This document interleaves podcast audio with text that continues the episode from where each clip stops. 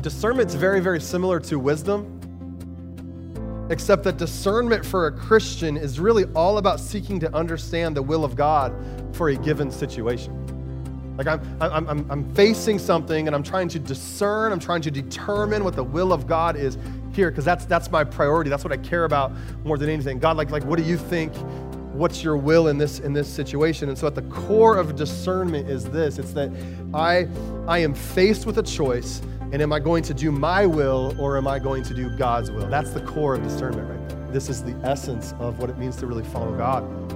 That's, that's, how, that's, that's how we have to make decisions. We have to be able to weigh, like, what is my will and what is God's will. We need to discern between the two and make sure that we are people who are always, always willing to, to follow the will of God over our own will, especially when they conflict.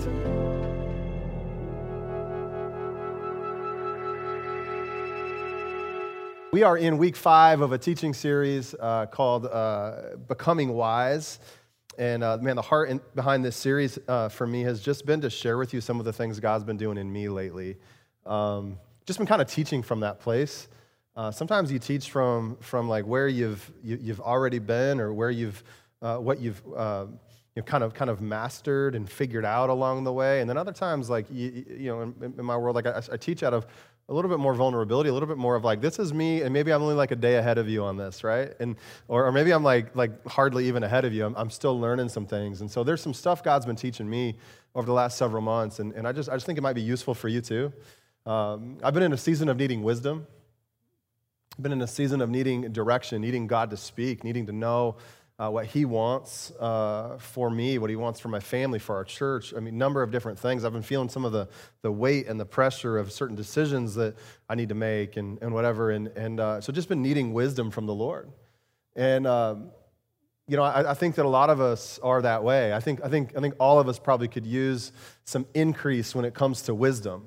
I don't know that any of us, you know, uh, uh, should be confident in you know, the amount of wisdom we've, we've accumulated uh, up until you know, this point in our life, I think all of us uh, could, could say, hey, I, I, could use, could use a little extra of that. I mean, think about how much the world has, has changed. Think about all the different things going on. Think, think about all the stuff like your kids are dealing with every day, your grandkids. Um, think about, I mean, j- just all the stuff going on in, in the headlines and the, the way the world has completely changed in just a short amount of time. It's just, it's mind boggling. And we should probably step back every so often and go, hey, like, where's my wisdom at? Like, like have, has my wisdom kept up with all of the changes? Is, you know, is my wisdom keeping pace with everything going on around me? And so, uh, what I want to do today is just, just kind of push into another area along this, this, uh, this path. I, have been reading through the book of Proverbs quite a bit lately, and um, great book. It's full of wisdom for how to navigate life. And um, so there's some proverbs that, that uh, have, have stood out to me that I want to dive into here in a minute. But what I've been doing recently is I've, I've actually been spending a fair amount of time um, thinking about the difference between people who are really fulfilled in life and those who aren't. I'm thinking a lot, a lot about that, like the difference between the two. Like when I say really fulfilled, I'm talking about those people who have great and meaningful relationships you know, like they're strong financially, they're able to be generous to like the people around them. They, they are just really fulfilled. They have very, very meaningful like ministry that they're a part of, that they, that they, uh, you know, uh, that their life, uh, you know, contributes and makes a difference. They just really love their life. So I've been thinking about the difference between those who uh, are really fulfilled and then like the rest of the world, you know, uh, like those people who are not strong relationally, who are maybe fighting to keep their marriage alive or to keep their kids off drugs or whatever, whatever the case, just, just, just struggling. Um, and, and, and, like, what is, what is the difference, you know? Um, you know, those people who, who aren't strong financially don't see how they could be generous, but they, they'd like to be, you know, and they just don't see how there's any way uh, for, them, for them to be. You know, the people who, who you know, seem to think that there, there, has got to be more to life, and uh, uh, they just can't seem to find it. You know, maybe there's like a sense of, of, of emptiness that they can feel. And so, what's the difference, you know, do you think, between those who are really fulfilled in life and then the rest of the world, like those who are struggling? So, I want to I wanna kind of define that and jump into that, but I'm going to tell you first what it's not. I want to tell you first what the difference is not, because, because the difference is not what a lot of people think. The difference is not in intelligence, it's not in talent, it's not in appearance. You know, like, like we've all seen smart people who are miserable, right? We've seen talented people who are broke, uh, people who are incredibly attractive who can't hold a relationship, right? So it's, it's not about those, those kinds of things. So, again, what is the difference between those who are really making a difference with their life, who are really fulfilled, and then the rest of the world? And so I would say that it all boils down to one word. It all boils down to, to, to one word. It's this word decisions. It comes down to decisions. Our decisions are incredibly important. Like, like let, let me just couch it like this. How many of you know someone who completely destroyed their life because of some bad decisions that they made?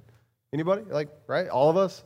You ever, anybody, you know, um, right? Like it's a big deal. Like our, our decisions are incredibly important. And, and oftentimes, I, I think it is, it is what separates people from, from, from those who are really fulfilled and really thriving and those who are not. It's all about the decisions that they, that they make. In fact, I'd say it like this that the quality of your decisions determines the quality of your life. The quality of your decisions determines the quality of your life. Maybe you've heard it said like this that we make our decisions and then our decisions make us. You ever heard it said like that?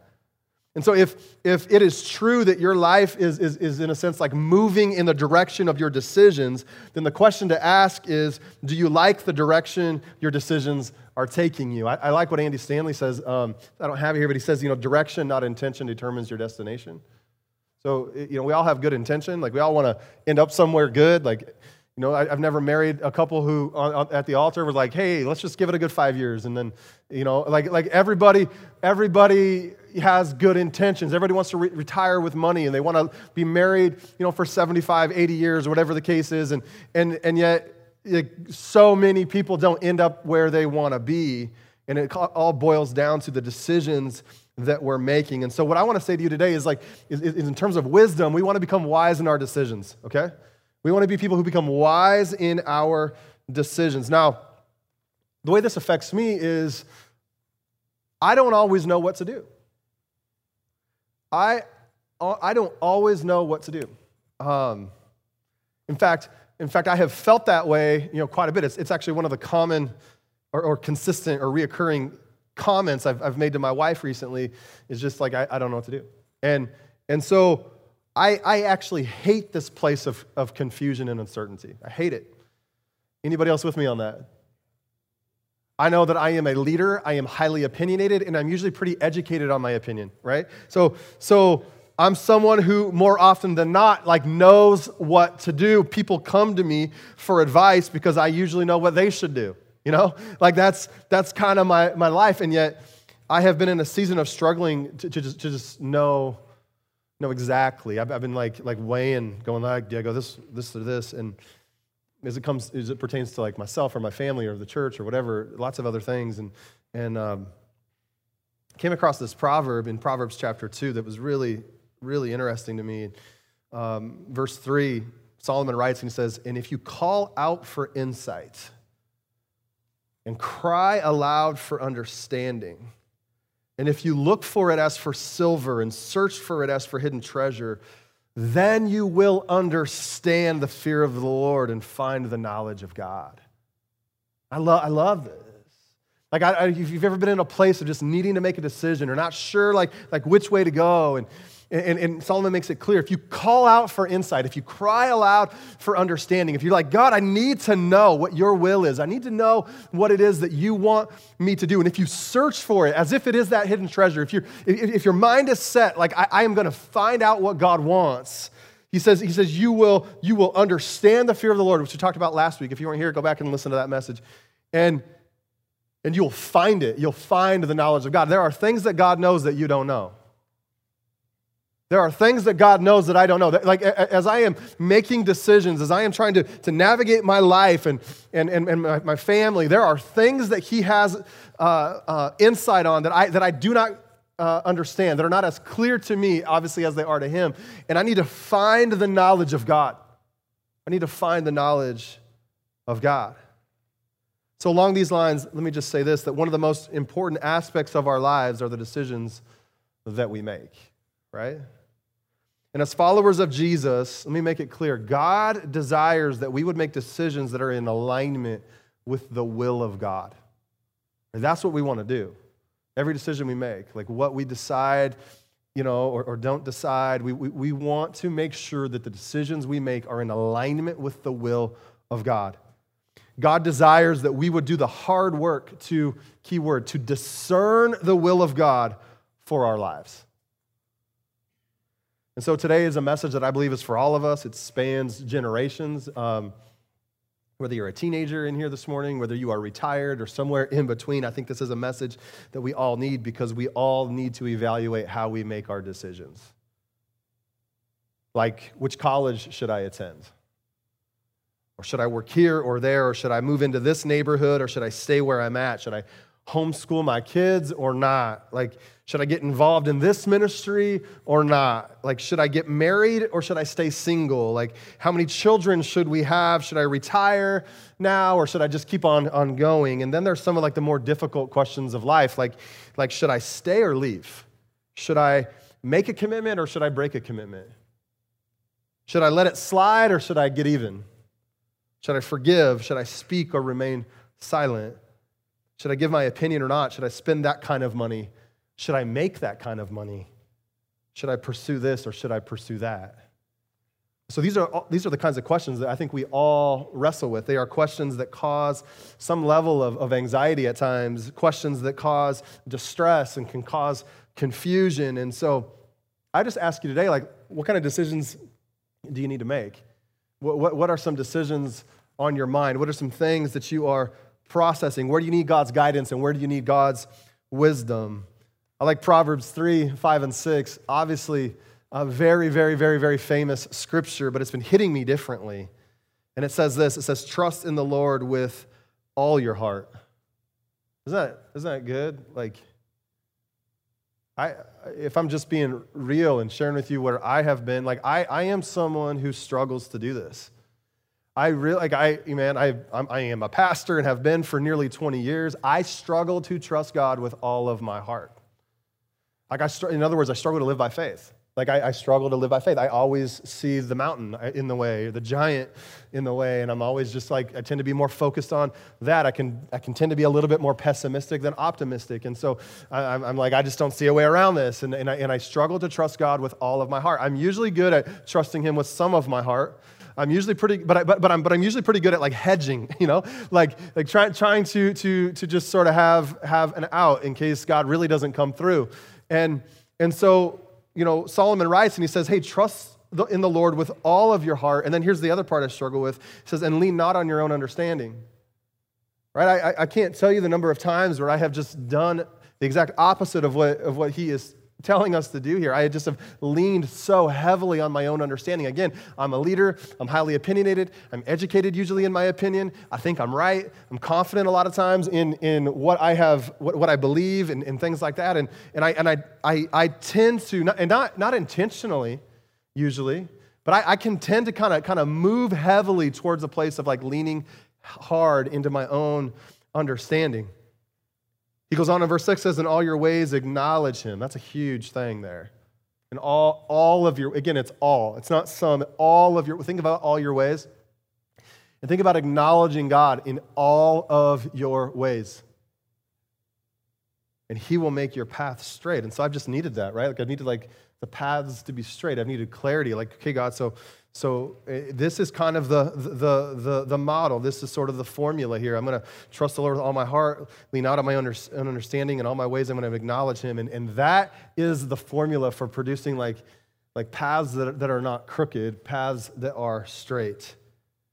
And so what I've learned as a pastor for, like, like I said, you know, almost a couple decades, but really just more as a human being, right? Like, like it's true that as a pastor, you get an up, up close uh, view at, at people's lives and their decision making, good or bad, but just as a human being in my own life, I, I, I've learned that most people aren't very good at making good decisions. I, I think most people lean heavily upon their own understanding, failing to search for the wisdom that is offered, like we read about in Proverbs 2. Like you think, if you think about it, you know, most of us, most of us, like want to eat right, but then we decide to eat more than we should. You know, most of us like want to be wise with our money and then we decide to buy things that we can't afford. We want to be wise with our words, but then we decide to say things that we later regret or immediately regret. We want to do the right thing, but then we make decisions to do the wrong thing. We want to love the people around us, but then unfortunately, sometimes our decisions end up hurting the people that we love the most. Like, we want to be good decision makers, but the problem is that most of us aren't good when it comes to making good decisions. And so here's a couple things I've, I've been realizing about myself, and then I'm going to kind of help you figure out how to make good decisions with your life. But I've been learning a couple things about myself is, is that so many of the, of the decisions that I make are highly reactive. I don't, I don't know if any of you can, can relate to that. I hope I'm not alone in this. I'm just kind of being real. Uh, but most of the decisions that I make are highly reactive. Like, um, not always. Like, like, like I, I think the, the problem with this is that I'm usually pretty level headed. It's when emotions are high, like I'm highly reactive. And so oftentimes I can justify it. Well, because this happened, I end up doing this. Like I'm reacting to what happened. And truthfully, I don't always do a good job of making good decisions when my emotions are high, when I'm tired, when I'm, when I'm also entertaining some like toxic and unhelpful thoughts. Like it's just not, not good. And so what, what, I, what I've been having to do is kind of just, just step back and, and say, okay, like, like this isn't helpful, this isn't good, like to make decisions that are reactive. And so I've had to kind of make an agreement with myself, an agreement with the Lord that my decisions won't be based on emotions in the moment, but on the values that God has placed in my heart.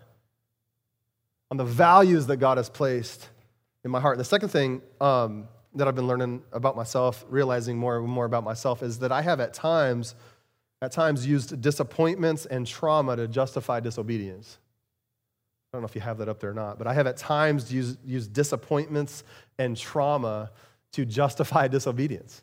Like, like we could sit down and I could tell you about the last, you know, six years or so of my life, seven years of my life, and there's a lot of disappointment. I mean, if, if you've been tracking my life closely, like I can just I can go through chapter after chapter after chapter, of disappointment after disappointment. There's been a lot in, in our life, a lot of hard stuff, a lot of things that you're like, I don't think that's normal to go through that much in that short amount of time, just traumatic stuff. And, and what, I have, what I've seen in myself is that I have used these disappointments, these setbacks, the, the, the pain or the trauma to justify just dis- disobedience. I'm like, well, well, like, yeah, I know it's probably not okay. I know, I know that God probably doesn't prefer that, but look, like, do you know what I've been through? Do you know what I've experienced? Like, and I can, I can kind of elevate my experiences to, to, to a level of, of, of like justifying living and thinking and doing things that are not helpful and not right and, and uh, that, that I'm sure God's really, truly not okay with. I think we all probably do this more than we think we do. And, and so, you know, in, in terms of like victim mindset and, and, just, and just thinking like, like, man, you know, like, like going down that, that, that path that's like, it's like a freight train in my, in my mind of just kind of living in, in some negativity. And then, and then just like sin, you know, like it's just not that big a deal. It's like, it's fine. Like I'm doing more than most. I'm like, I'm a pastor, like, you know, whatever. Like being okay with, with like certain things. And, it's understandable given what I've, what I've been through. And so, what I'm learning right now to do is, is to pre decide my decisions as best as I can. You can't do that for everything because you can't always anticipate what you're going to face, but there's, there's, a, there's, there's something really good at pre deciding your decisions. And so, uh, for instance, like, like one of the things is, is not allowing unhealthy thoughts to build up steam in my mind. And so replacing them, when, as soon as I recognize them, replacing them within 30 seconds of them entering my mind. So that I'm pre-deciding, like I'm not going to go there. There's, there's actually certain topics right now that I'm not willing to go very far into. Like I, I'm like, ah, that's, that's like, that's like a topic I can't, it, it's just not healthy for me. And I was at dinner with my parents earlier this week and, and uh, they started talking about something and I'm like, yeah, I don't really want to go there. Like that's not really helpful for me. And so I just kind of cut it off quickly because I knew that if I let myself stay there, it would take me down like a path of like negativity. So I'm trying to recognize these thoughts within 30 seconds and going, eh, I'm, I'm getting, I need to jump tracks fast. So, um, like I'm not going to be drawn into conversations that are not helpful and, not, and, and, and or, or, healthy for me in any way. I remember uh, talking to uh, uh, teenagers about this when I was a youth pastor. Uh, uh, I talked to them about the, the importance of like pre-deciding. I, I, used to say to these, to these guys, I'd say, yeah, like, like you probably don't want to wait until you're in the back seat of a car with like your girlfriend to decide that like you want to honor God with your body and your sexuality. That's probably not the place to make the decision. You want to probably want to pre-decide that. Probably want to decide like over here, and then and then all you're doing is like managing that decision, like going forward, right? And so learning to pre-decide is really, really, really important. And what I'm learning more in realizing is that I have a, a big need to grow in, in, the area of discernment. I hope, I hope, I hope I'm not the only one, but Proverbs 3:21, Solomon goes on and he says this. He says, "My son, preserve sound judgment or keep alive sound judgment. Don't let this die." He says, "My son, preserve sound judgment and, and discernment, and do not let them out of your sight. They will be life for you." An ornament to grace your neck. Then you will go on your way in safety, and your foot will not stumble. Preserve them, keep them alive, keep alive sound judgment, keep alive discernment. And so, if, if, you're not sure what discernment is, let me just explain it to you like this Discernment is proficiency in choosing the right paths when life is complex. Okay? Proficiency in choosing the right paths when life is complex to distinguish between things. Right? So, so you're kind of, kind of weighing out the, the options and then to separate things according to vari- their various natures. And so, Discernment's very, very similar to wisdom, except that discernment for a Christian is really all about seeking to understand the will of God for a given situation. Like I'm, I'm, I'm, I'm facing something and I'm trying to discern, I'm trying to determine what the will of God is here, because that's, that's my priority. That's what I care about more than anything. God, like, like what do you think? What's your will in this, in this situation? And so at the core of discernment is this it's that I, I am faced with a choice and am I going to do my will or am I going to do God's will? That's the core of discernment right there. What am I going to do? And the hope is that there is an alignment that happens between my will and, and or my will and God's will. That there, there, there is an alignment, there's a coming together of my will with, with God's will. It's, it's uh, like the classic example in Luke 22 where we see Jesus in the Garden of Gethsemane, you know, um, I don't know if you've ever, and he's praying and, and you know, sweating drops of blood. I don't know if you, you ever kind of put it in these words, but think about like the, the, um, the intense levels of anxiety that Jesus is feeling in that moment to be, to be uh, you know, he's not just like, oh, it's, it's going to be okay. Like, like I'm God and, and I'm going to, no, like he, I mean, think about how wound he is. Think about how, how, how uh, I mean, in some ways terrified. Uh, he, he is asking the Father to, to, to come up with another plan. Jesus your, like your Jesus, right? Who, who went to the cross for you and for me. Like, like he was looking to see if there was another option in the 11th hour. Is there something else we can do here? Can we like rewrite the script?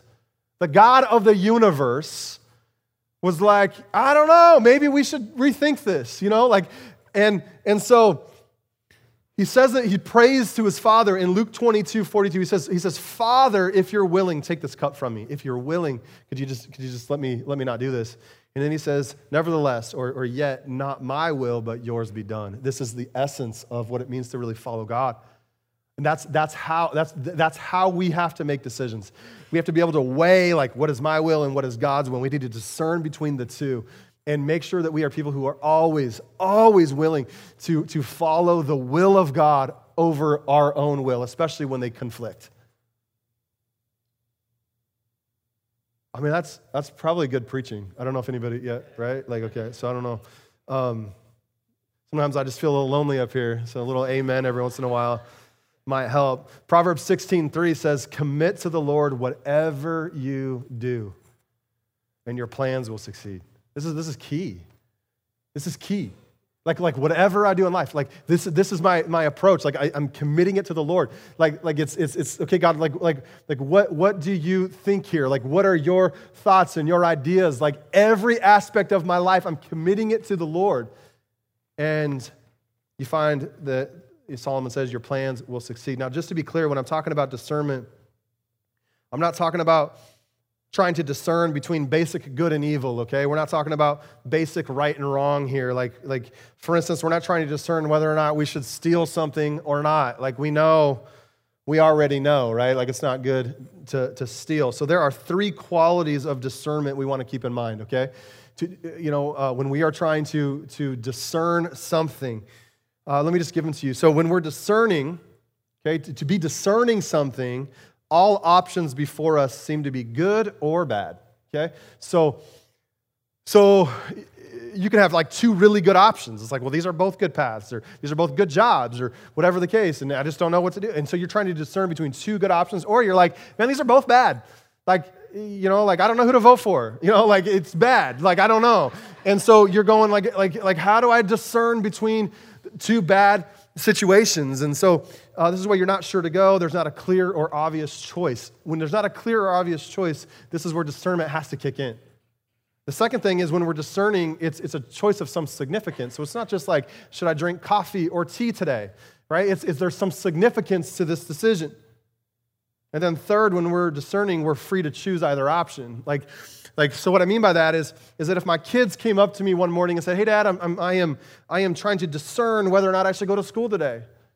You know, I, I would say, well, I appreciate the fact that like you were trying to grow in your discernment. The problem is, is that you're not free to choose, right?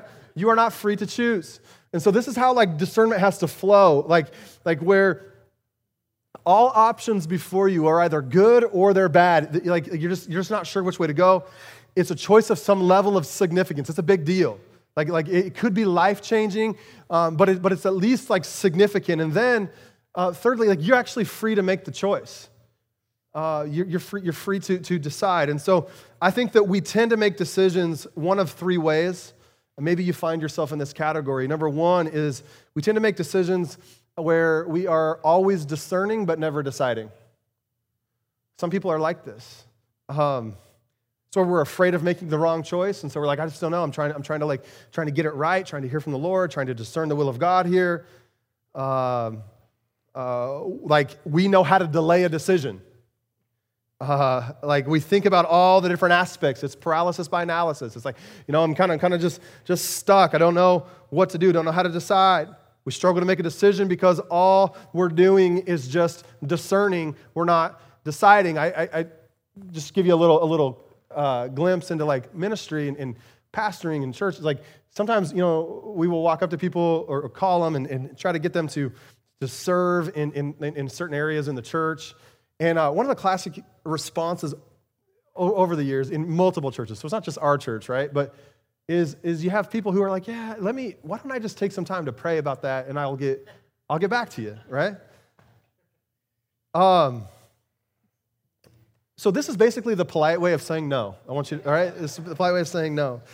Um, but since we don't like awkward conversations, the, uh, people like to delay uh, the inevitable uh, no by saying, hey, I'm just gonna, gonna pray about it. So uh, if I ever tell you that, you're like, hey, let's get dinner. I'm gonna pray about it. Like, I'm, it's, you know what's gonna happen. It's gonna, hey, sorry, got a conflict, you know? Um, but this, this is what a lot of people do. Like, they're always discerning, they're never deciding. They're like, it's, it's, it's in essence like, I don't know, I'm just, I'm praying about it. I gotta decide. I gotta, gotta hear, what, hear what God really has for me. The other way, um, I think a lot of us make decisions is, is really the, uh, the opposite. It's on the other end. It's where we are always deciding, but we're never discerning. That's key. It's where we let our emotions decide, uh, where we let our emotions overrule logic and reason and wisdom. It's where we're so impulsive, we're so reactionary. We don't think things through. We tend to get caught up in the moment. We tend to get anxious and we shoot from the hip. Um, we don't measure twice and cut once, right? We, we, uh, we just cut. Like that's, I don't know, is that right? Am I using that right? I'm not really like a guy who uses saws, but I think I use that right. Um, I did that okay, Tim? Thanks. Uh, yeah. Some of us, uh, some of us are always deciding, but we're never discerning.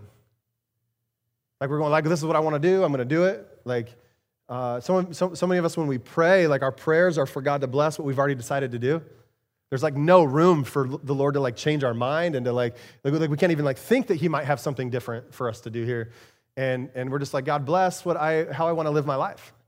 And, uh, and so a lot of times we are deciding, like, like we are always uh, deciding, never discerning. The third option here, uh, and really where we, I think, all want to be, is we want to be deciding from a place of discernment, from a place of seeking to determine the will of God for my life in this situation. And this is, this is where we want to be. We want to be making decisions about our lives out of a place of prayerful discernment.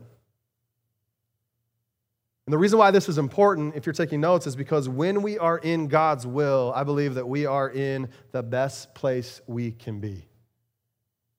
Like God is, He's good, He's gracious, He's a good father, He's kind, all the things we sung about already today. So, like, if you find yourself outside of the will of God, He's not going to shoot you and eat you, right? Like, he, He's a good father. But, but the, the best place for us to be is in the will of God. And, and you know, as Christians, like we want to be there. We want to do the work to discern what it is that God really wants us to do. Like, like, like to not just be so flippant with our decision making that, that, like we're like, well, I don't know, like, like God will clean it up, you know, if, if, if, I, if I screw it up. No, no, no. Like take, take the time, take it seriously. We have to believe that when we're in God's will, we're in the best place we can be. Proverbs 19:21 says, Many are the plans in a man's heart, but it's the Lord's purpose that prevails. It's the Lord's purpose that prevails. And this is like who I want to be, right?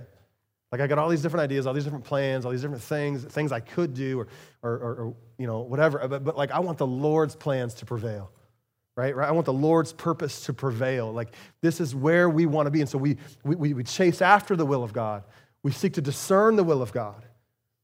We, we, we want to know God's thoughts on, on, on, on a given situation, you know, like um, we don't, we don't just rest in our own ability and in our own logic and in our own strengths and talents. We understand where we come up short, like, like woefully short, and where He makes up all the difference. And so uh, I'm going to give you just a few things here uh, in terms of, of how we can discern God's will.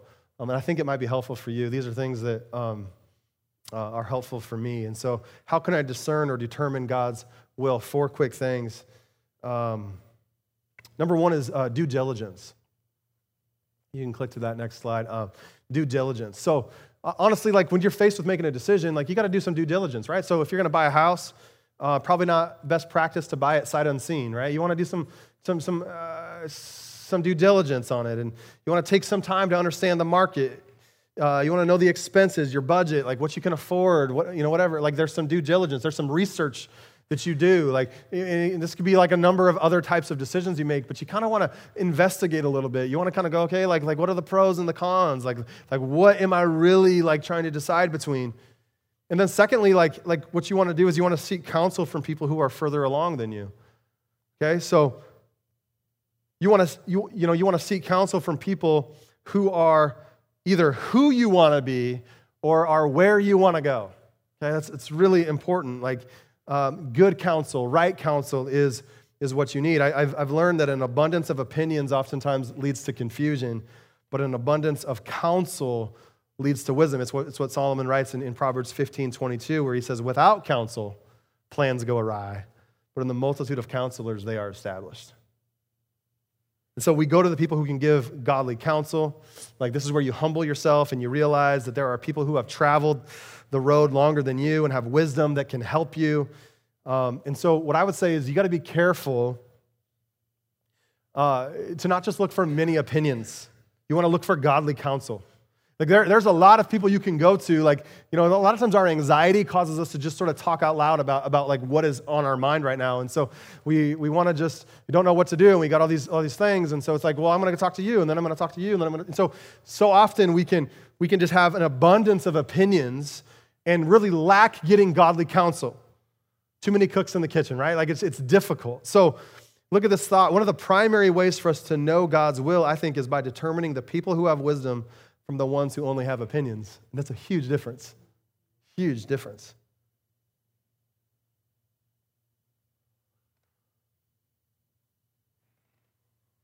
I want you to uh, maybe show that slide again of all the four, all, four options, uh, if, if you don't mind.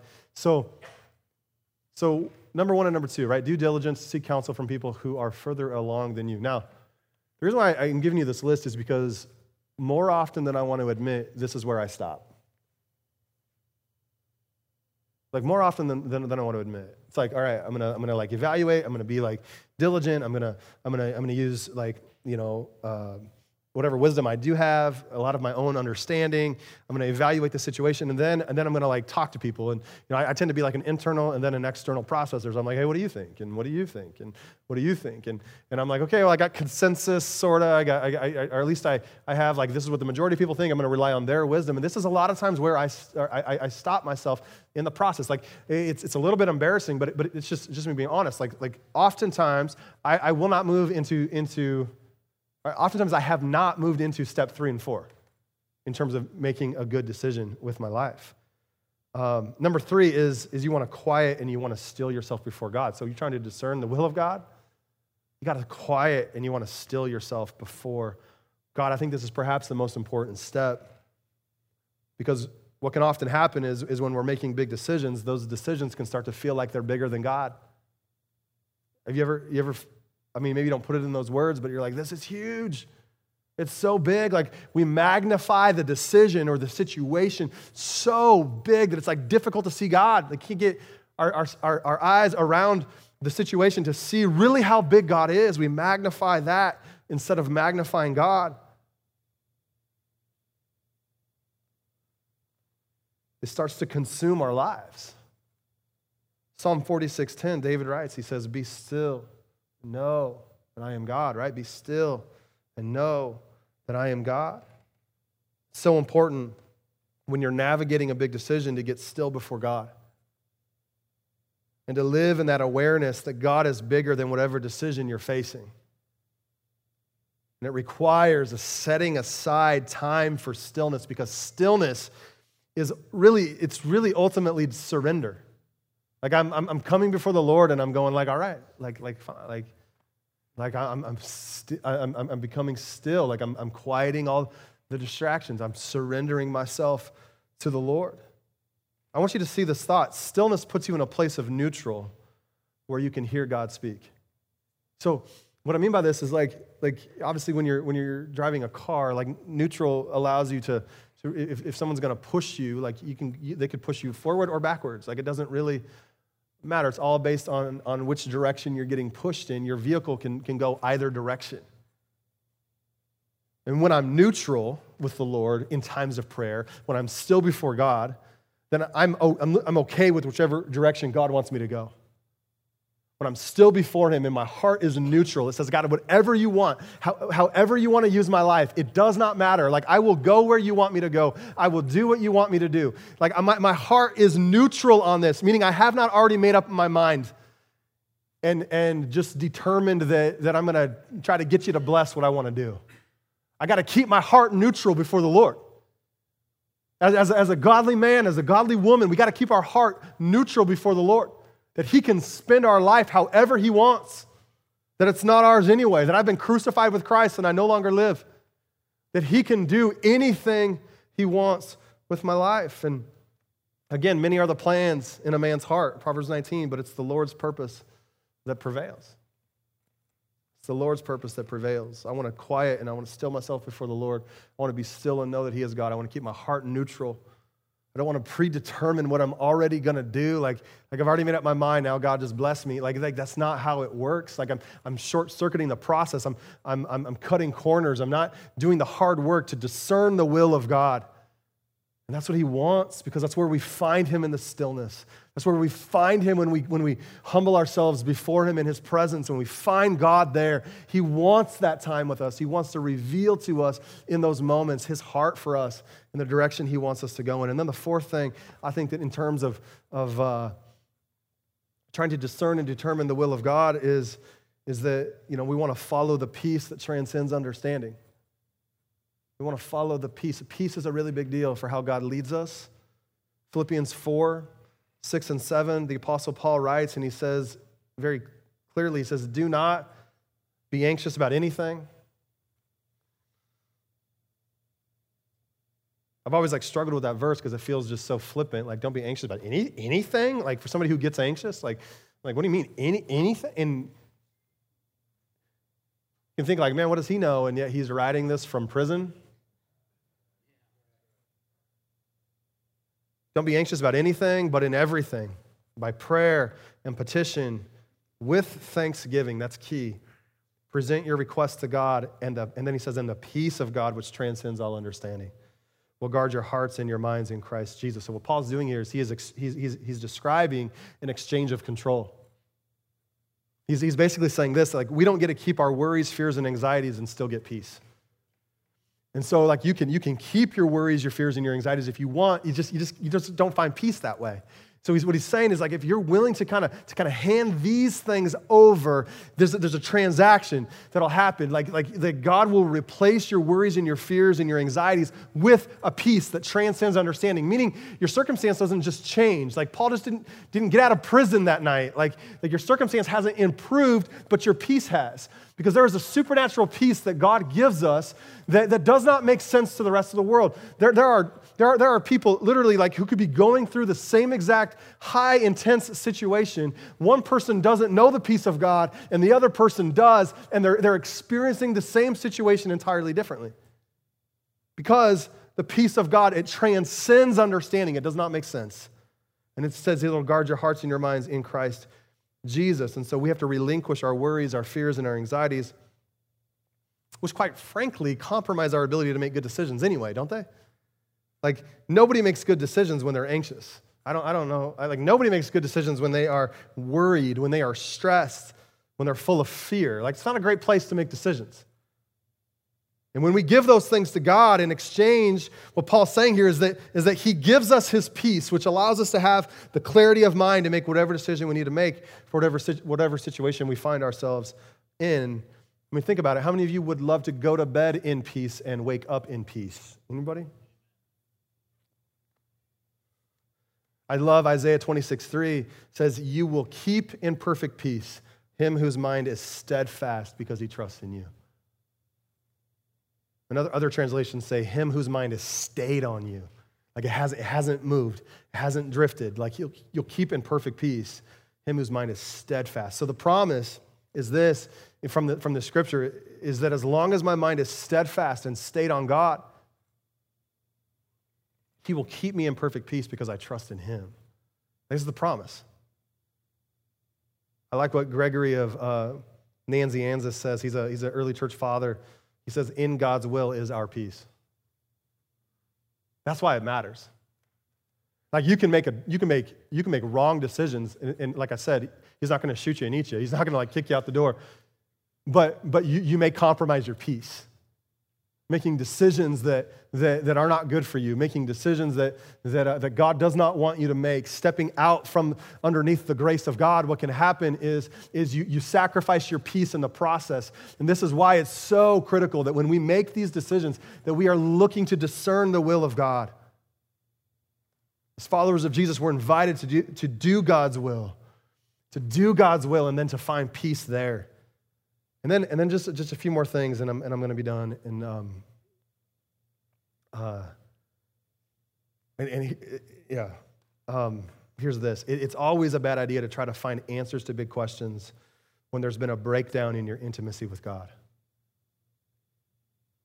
Okay? It's really, really big deal. So, I mean, I don't know, I don't know what your experience is with this, and I don't know if, if you're someone who, who, has, who has typically like walked close with God or not. Maybe there hasn't really been times of like great intimacy with God, um, but there should be. And this is what we fight for, and this is what we have been. Um, this is what Jesus went to the cross for. This is why Hebrews tells us we can approach the throne of grace with confidence. We can come into the throne room of God. Like we are, we are, I mean, this is this is what he bled and died for, was so that we could have intimacy with the Father. Like, and so, and so I, I just want to say, I think it's, it's a bad idea to try to find answers to big questions when there's been a breakdown in your intimacy with God. So if you're not walking closely with the Lord right now, eh, but you got a big decision, like, like step back and fix intimacy with God first before you move forward and try to make any sort of decision with your life. You, you got to have that right before you do anything else. Like Romans 8, Paul tells us about the kind of relationship we're intended to have. He says, But those who are led by the Spirit of God are sons of God. He says, For you did not receive a spirit that makes you a slave again to fear, but you received the spirit of sonship. And by him we cry, Abba, Father, Daddy, Father. Spirit himself testifies with our spirit that we're God's children. So this is the kind of intimacy, the kind of relationship. Like, like we are no longer like, like slaves. We are sons and daughters. We've been, we've been adopted. We've been given the spirit of sonship. And now we have this, this like, like father, son, father, daughter relationship. We're meant to like walk in that. And from that place of intimacy, the Spirit of God leads us. Those who are led by the Spirit of God are sons of God, sons and daughters of God, those who are led by Him. And when the Spirit testifies with our spirit, I, I think that there is a peaceful feeling that we will get. And what I've just learned, you know, and, and I think probably a lot of you have as well, is that when we're searching for answers to big questions, it seems to me like the primary way that God leads us to navigate these decisions is through like a feeling of peace. You know, like, do I have peace or do I not? Like, like it's one of the primary ways the Spirit of God works in us. It's like, it's like, do I feel like, yeah, this is God? Do I have peace about that or, or not? And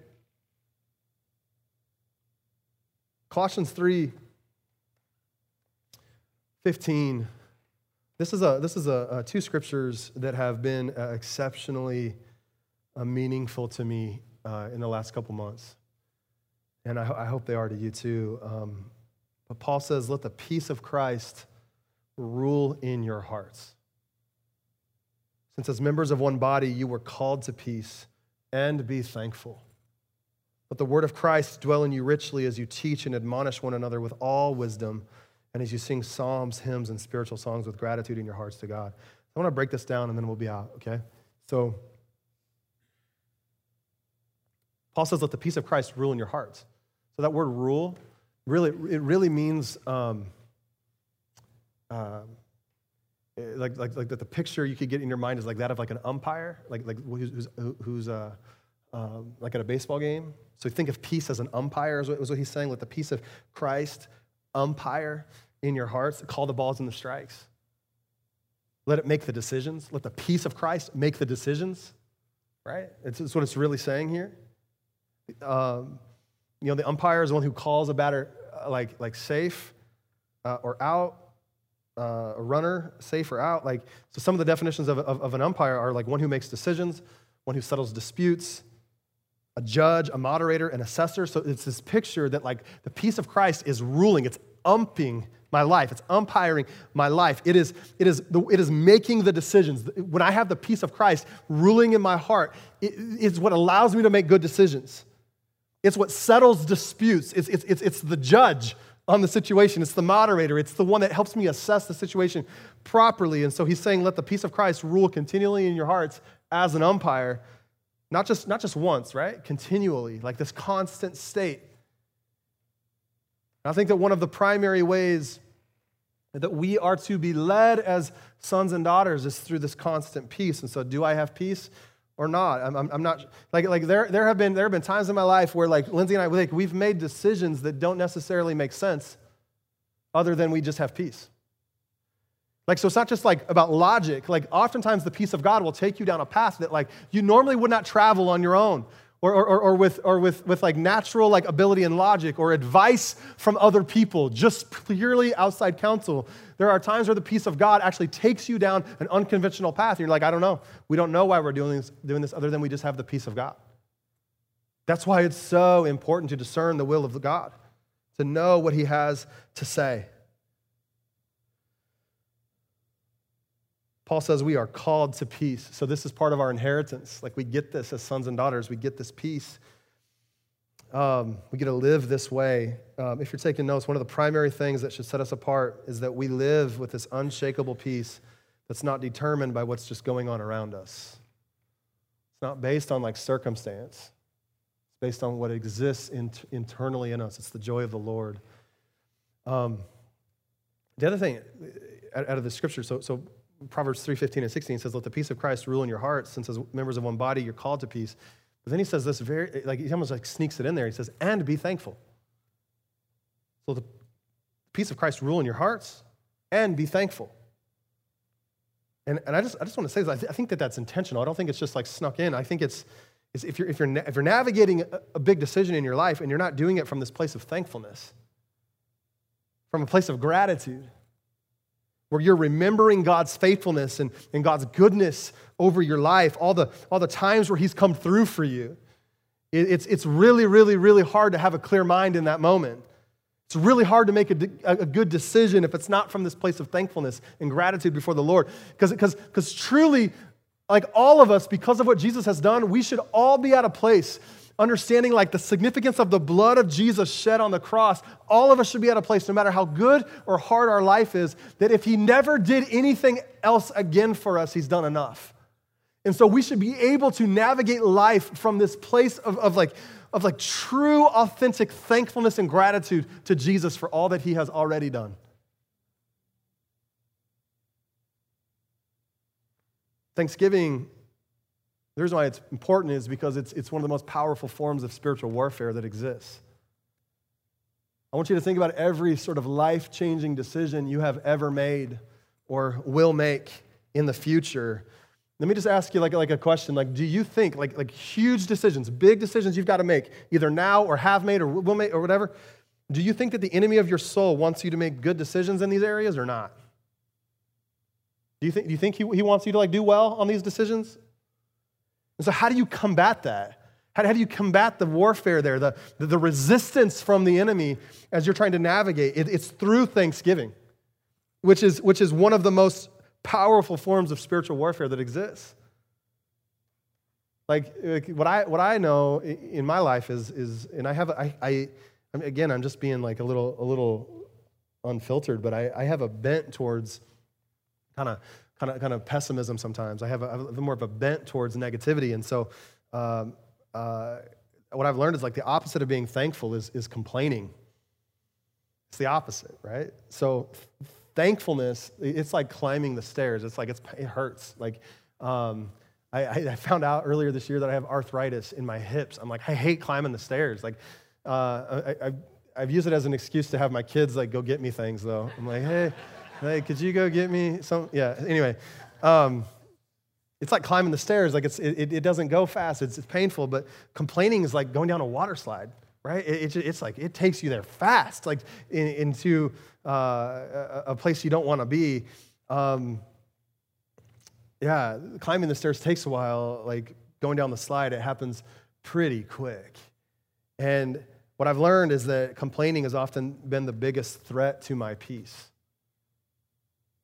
Like, oh man, this is hard. Oh, this isn't easy. Oh, this is terrible. I mean, think about it. I mean, if you've ever, if you've ever done that, like, it's the biggest threat to your peace because I'm, I'm focused on everything that's wrong instead of allowing myself to focus on everything that's right and has been right. The faithfulness of God, His fingerprints on my story, the blood of Jesus that has purchased me from the kingdom of darkness and brought me into the kingdom of light. Like I've just, I've just lost sight. And all I am is just focused on these other things. And it's the biggest threat to your peace. When we allow ourselves to kind of get into that place of just, of just complaining and being, and being negative. And then, then Paul just simply says, You can come on up, says, um, he says that, uh, he says, let the word of Christ dwell in you richly. Let it dwell in you. Let it make its home in you. A dwelling, right? Think about, think about your life. Think about your, your spirit. Think about your soul as a dwelling place for the Word of God. He says, Let the Word of Christ dwell in you richly as you teach and admonish one another with all wisdom, as you sing psalms, hymns, and spiritual songs with gratitude in your hearts to God. Would you stand with me?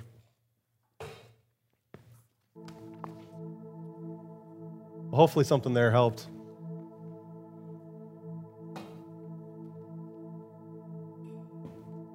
Would you just bow your heads for a second here? Man, I loved worship this morning. Something about just getting caught up in the presence of God and like nothing else matters, nothing else is important. And I've been, I've just been carrying some things, some weighty things, some heavy things, and there's just something about the presence of God that like I'm, I'm caught up in Him. My attention, my focus is fixed on Him, and that's probably where some of us need to be here today. If you're if you're carrying something heavy today, trying to distinguish. You need some discernment. You need to discover the will of God. You need to know. You need God to speak. Could I just see your hand? You're carrying something. You need to know, God, what do I do? What do I do? I need some discernment. Spirit of God, would you fall in this room right now? I thank you that your will is not meant to be so mysterious and unknown. Thank you that Colossians tells us that we have the mind of Christ. Like we have the ability to, to actually uh, know your thoughts. Like that, that scripture says that, that who can know the thoughts of God except for the Spirit of God? And yet, yet we have the mind of Christ. Like we know. We can, we can discern your will. We can understand your preference. And so, Lord, I just pray uh, right now for just, just, just clarity over every person who raised their hand right now. The ability to know right now, God, what you're doing, how you're leading, what the best path forward is. I pray you take out all, all distraction. I pray you take out all discouragement, everything, God, that would want to come in and, uh, and, and, and confuse and cloud and muddy the waters, Lord, I pray clarity of mind right now. Clarity of mind right now. Spirit of God, would you move? Lord, I pray for a resistance in this room.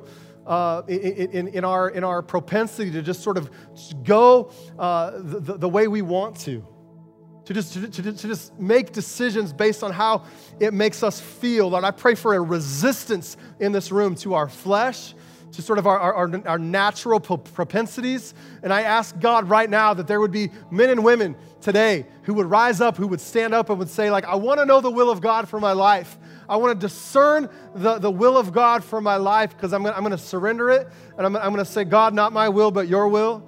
And so, where there needs to be surrender in this room, God, I pray that it would happen in Jesus' name. Surrender in this room right now. God, not my will, not my will, God. Your will be done. Your will be done. I'll stay where I'm at if that's where you want me to stay. I'll move to there if you want me to move, God. I'll do what you want me to do. I'll say what you want me to say. I'll speak what you want me to say. So, power of God, Spirit of God in this place, confront us in our stuff. Confront us in our heart, God, the things that are, that are, that are, polluted, the things that shouldn't be there. And let us just come surrendered before you, God, where we, we aren't trying to hold on to it anymore. We're not trying to hold on to the stuff. We're just, we're just whatever you want, however you want to use me, do it, God. And I pray clarity of mind now, the ability to know the will of God, confidence to step forward in our decisions because we have stilled ourselves before you and we have found a peace that transcends understanding. We thank you, God, for your goodness in this place. And as a good father, I pray that you just put your arms around your kids and you'd speak over them words of peace. In Jesus' name, amen.